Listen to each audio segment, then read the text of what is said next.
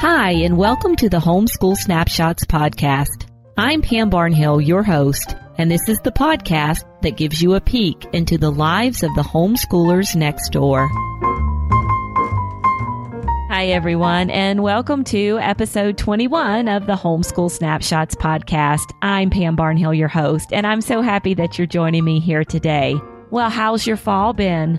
Ours has been wonderful. We actually have enjoyed some cooler weather here in Alabama, and we're gearing up to take our kids to their very first college football game. So this should be a lot of fun. I won't get to report back to you on that one before the end of the season, but I'll be sure to post some pictures on social media when we get to go. We're taking them back to our old alma mater. My husband and I both graduated from Florida State in Tallahassee, so we're excited. It should be a lot of fun. And in addition, we're gearing up for the holiday season and enjoying pumpkin spice everything and a little bit of soup. And I hope your fall is going just as well as ours is. Well, today I get to interview Lauren Hill, and it was a lot of fun to interview Lauren. I think you're really going to enjoy this episode. She's just such a pleasant person to talk to. So sit back, Put your feet up, maybe get something warm to drink, and enjoy.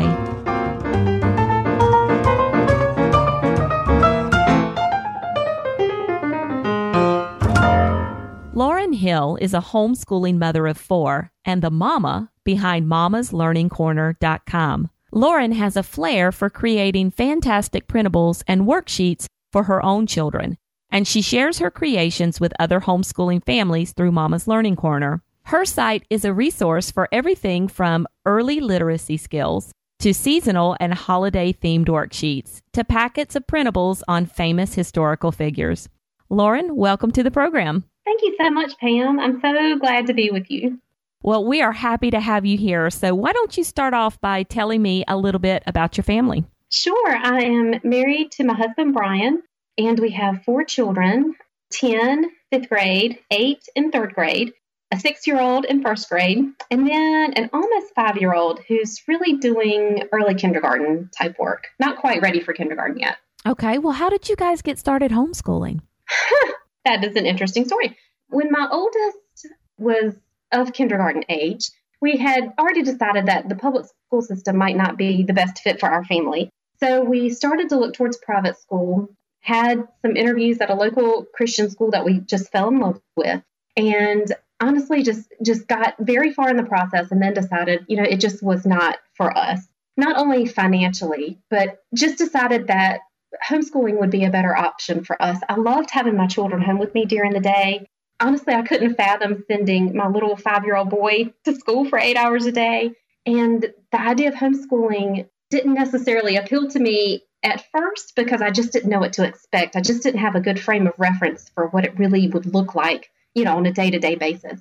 Once we got into the nitty gritty of it, I've absolutely loved it. Just loved it. It's the, it's just a great fit for our family. So in hindsight, I'm very happy that we that we pulled out of the private school scenario and that we've chosen to take this different this different path for us. And so you've been doing it from the very beginning.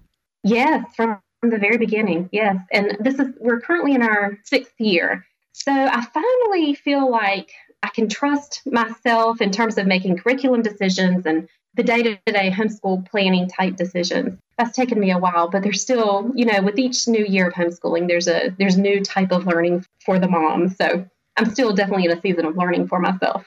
Right, and then rolling all of those different children in, just when you think you get it figured out, um, oh gosh, you have to roll yes. in another one.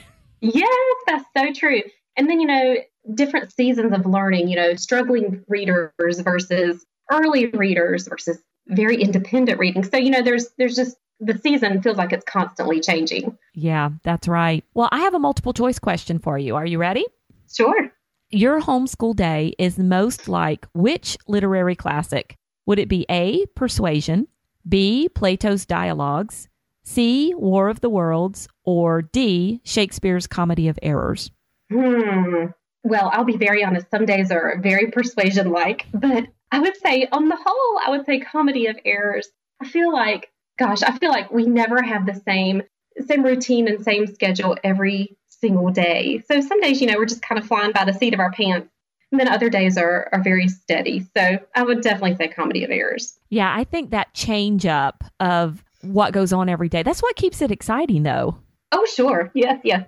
Well, speaking of those days where things don't go as planned, what's your go to backup plan for when your regular homeschool plan falls through for the day?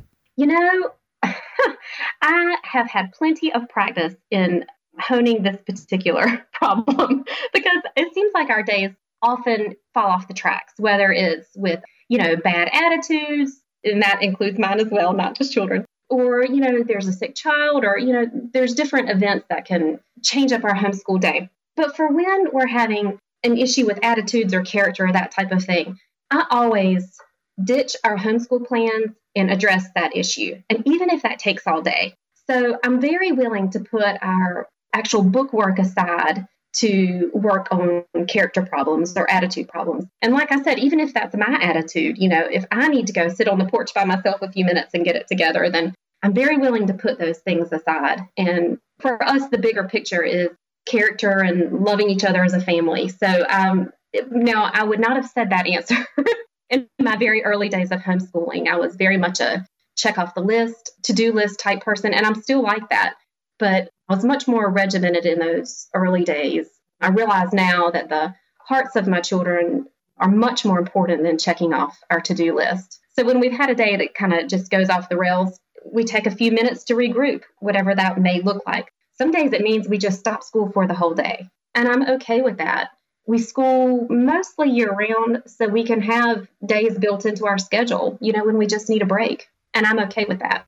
Right. In those days, you know, where it goes off the rails like that and you're struggling, I'm not quite so sure that anybody's really learning anything anyway. so it's probably better just to stop.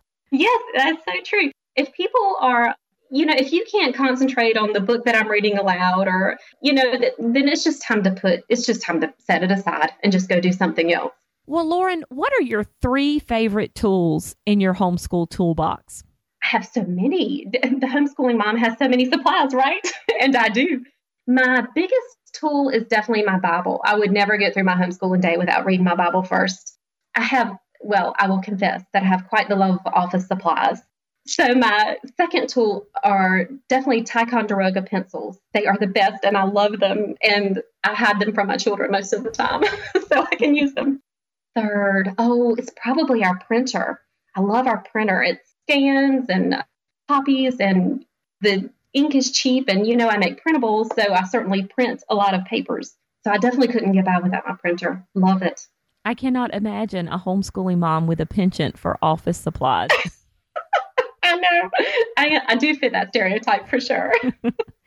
well, do you guys have a designated space for doing school or do you kind of school all over? We do. We have a very small dining room that we turned into our schoolroom years ago. And even though we are really tight in that little tiny space, I am so blessed and grateful to have that room. You know, it, it is so convenient just to have a place to store all of the homeschool materials, which, as you know, are usually plentiful. And usually we do school in that room. We we have a our old dining room table that we use and sit around, and it really is very one room schoolhouse like, which I love. But I, I, my heart definitely goes out for people that don't have a have a specific space to school in. I feel like even though learning, you know, infuses every single aspect of our day, it is nice to have a place to, you know, for containment of all of those things. Yeah, I often say, I mean, we have a really nice, we did the same thing. We took our, what should have been the formal dining room in our home and turned it into a schoolroom. And it's an open plan. So, you know, you walk in my front door and there it is. That's but, um, exactly um, ours. Yes, yes. Yeah. I often say I could really live without the schoolroom I just need a school closet and a really big one. yes. Yes, I agree. So if and, I had that, I think the room is negotiable, but the closet definitely not. Yes, I couldn't agree more. The best purchase we ever made for that room was a set of the IKEA cube shelves. Yes, I have oh, them. Near and dear to my heart. Yes, they are. they are so very handy. Well, what is your favorite subject to teach? You know, the first several years I would have said history. However, I started my fifth and my third grader with Institute for Excellence in Writing this year, mm-hmm. and it has it's been the best thing to happen to our homeschool in a long time. I love to teach it. I love the videos that are the teacher videos. And my children, they have thrived with it. So I, even though writing is definitely not my strong suit, I'm a blogger, but I'm not a superior writer like many bloggers. So I was re- I was nervous about teaching that to my children, but oh, IEW has has been a hit for us. It's by far my favorite, by far. Yeah, I teach that at our co-op. And I've actually tutored some high school students with it one summer, and I do really appreciate the program. I like the DVDs. I like to watch the DVDs. And then now, do you have the set where you watch the DVDs and then turn around and teach them one of the theme based programs, or do you have the set where they actually get to watch Andrew? Actually, I have both. I have the teacher set with DVDs. So I make sure that I watch the portion that I need to, so I'm prepared to teach.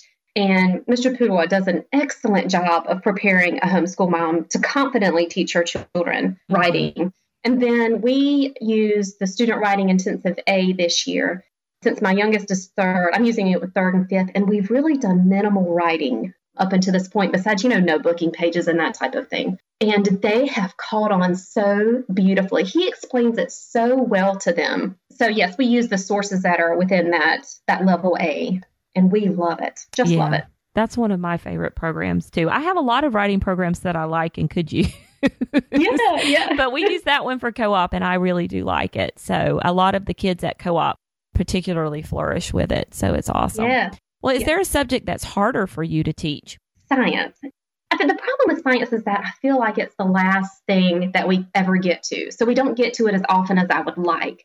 So I feel like in terms of things being harder, it's simply a matter of time, not necessarily because I don't feel confident teaching it. Now that might not be the case when we get, you know, further into middle and high school. But right now time is my biggest issue and being able to fit in the fun activities and the reading and all of the things that I want to do each day.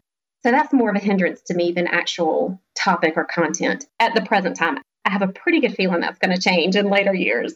Yeah, and I think, you know, I'm kind of at the same spot where you are with the ages of my children. And, you know, you have so many students who are still doing reading lessons and still doing spelling lessons. And just, you know, three or four years from now, that's not going to be an issue at all. So I feel you. I know I'm right yeah. there. So, yeah. well, what book do you think is a must read for your children before they leave your home? Oh, that's a very good question. You know, aside from wanting my children to be very knowledgeable about the Bible. I'm not sure that there is one specific book, and I'll, I'll tell you what I mean by that. I really want my children to love reading and adore it and just can't wait to choose their next book. And so instead of choosing, instead of making sure they read just one book, I would really want them to develop a just a love of reading. So they put one book down and think, oh, what am I going to read next? I want them to be that excited about it. So instead of just one book, I, I, really just want them to have that, just that love of learning and reading. Right. Yeah, that's a good answer. I like that one. Oh, Does your family have any special homeschool traditions, like a way to celebrate the first day of school or the last day of school or anything in between? You know, we don't do a whole ton of celebrations. Like, we're not, you know, celebrate the 100th day of year type people. On the first day of school, we definitely take school pictures. My husband always goes to work late on that day, so he can stay home and, and take pictures of all of us. And of course, there can be a picture of the teacher and the principal, you know, my husband, of course. But and on the last day of school, there's usually such hip hip hoorays all around. You know, we know that we're going to take about six weeks off and then start school again. So, but no, we, we aren't huge tradition type people. And maybe that makes us boring, which is possible. Yeah, or it just makes mama sane. yeah, well, and then there's that. Yes. Our traditions usually tend to be really easy for me to yes, do. So, yes, yes. Well, your own site, Mama's Learning Corner, it's a fantastic online resource for moms. Do you have any sites that you yourself like to go to when you need help or inspiration? Oh, yes. Well, thank you. Yes, I definitely want Mama's Learning Corner to be an encouragement to other mothers so the sites that I, the homeschooling sites that I turn to, I'm not a huge blog reader any longer just because of my lack of time. But if I want to find free or frugal resources, I always turn to free homeschool deals because that's just the place to be. I enjoy reading over at Raising Lifelong Learners because I have a couple of gifted children. So I love Colleen's perspective and just her wisdom about about gifted gifted students and the best ways to help them be successful with learning.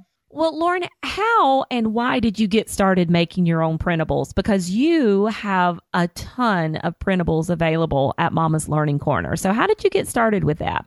I do have a lot of printables available. And the way it initially started, when my son, who was the oldest, was in kindergarten, I just could not find exactly what I was looking for. I didn't want traditional worksheets in that, you know, hand hand them a worksheet and here you go. I wanted to have more interactive type printables, things that he and I could do together. He's definitely just now in fifth grade moving more towards independence. So it's not that I was trying to make him independent. I, I wanted more interactive type printables that we could use. I couldn't exactly find what I wanted online. So I thought, well, how hard can this be? I'll see if I can make my own. Well, it was a little bit harder than I thought, as many things are in life. So I really made them initially just to tailor to him. And then my oldest daughter, you know, started moving towards preschool and kindergarten age years. And I thought, well, I can just make things for her too. And then I thought, well, you know, just such a shame for it to sit on my hard drive and not share it with other people.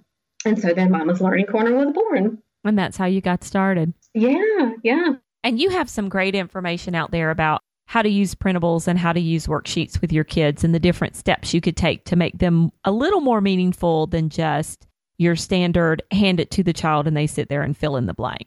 Oh, certainly. And you know, the more I move away from the traditional school mindset, now you have to keep in mind I grew up in public schools. So that's really my only that was my only frame of reference for a very long time. You know, I just didn't realize there were a million different ways to learn.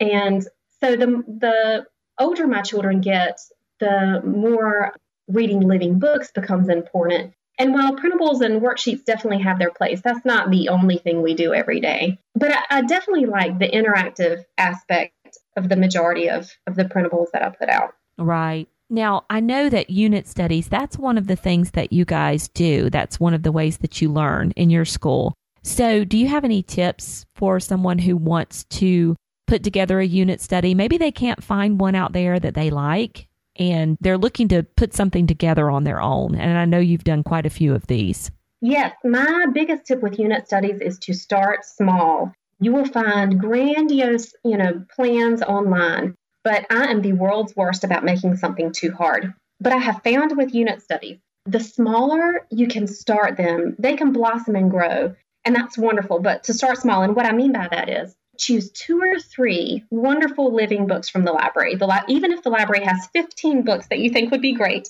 only take two or three of those home. And secondly, choose one way to evaluate that information. The choices are, you know, if your child is interested in lap booking, we'll choose a very simple lap book. If your child is interested in notebook pages, find two or three on the line and download those. They're interested in printable games, you know, find some of those related to the topic. So my suggestions are to start with two or three living books, find some type of way to evaluate that, you know, whether through notebooking pages, worksheets, whatever. And the third thing is to choose a very simple hands on activity. And certainly, if you're um, studying something fairly simple, such as pumpkins as we move into the fall season, you know, that's a that can be a really small unit study as opposed to, you know, something like the Revolutionary War, you would really need to expand that. But for children in, in younger ages, you know, second and third grade and younger, I find that the more simple you keep a unit study, the more they remember and the more meaningful it is to them. Oh, that's some great advice. I never thought about it like that, but yeah. Yeah. So don't bite off the Revolutionary War on the oh, first goodness, go No, no, no. Start very small. oh, I like that. And I'm thinking now I'm thinking back on all the pumpkin units we've done through the years yes. when my little guys were really little and how oh, much fun so it was. Fun. They are so fun. And that especially if you can even if you're not a crafty mom or artsy mom, and even if you're a mom that despises mess, you know, which sometimes I do, if you can just choose that one hands-on project, it will just really seal the deal for those, especially during the young ages, those little learners, just really seals it in their minds. Oh yeah, I mean I am not craftsy at all, and I can remember when we did a pumpkin unit one time. We put them in the bathtub to see if they would float. Oh, fun! and so you know there was no cutting, pasting, gluing, glitter, construction paper, none of that right. involved at all. You know, it was putting it in the bathtub and see if it'll float, and then cutting the top off and seeing how many seeds were inside and and things like that. And we didn't touch a crayon or a stick of glue at all. So I think that's for those perfect. moms out there Yeah. who aren't crafty, it's, you know, with a couple of good living books and then I just love your plan for a unit study. You need to write a post on that. I should. I really should. That's true. You really should. you. Yeah. Well, Lauren, are you ready for a little pop quiz? I am. Okay. Chocolate or vanilla? Oh, vanilla. Pen or pencil? Ooh, a sharpened pencil. Talker or listener? Listener. Fiction or nonfiction? Ooh, nonfiction. Cat person or dog person? Dog. Lord of the Rings or Star Wars? Oh, I'd say Lord of the Rings. Ocean or mountains? Mountain. Essay or project? Project. Lauren, where can everybody find you online? I'd love for people to come visit me at Mama's Learning Corner. It's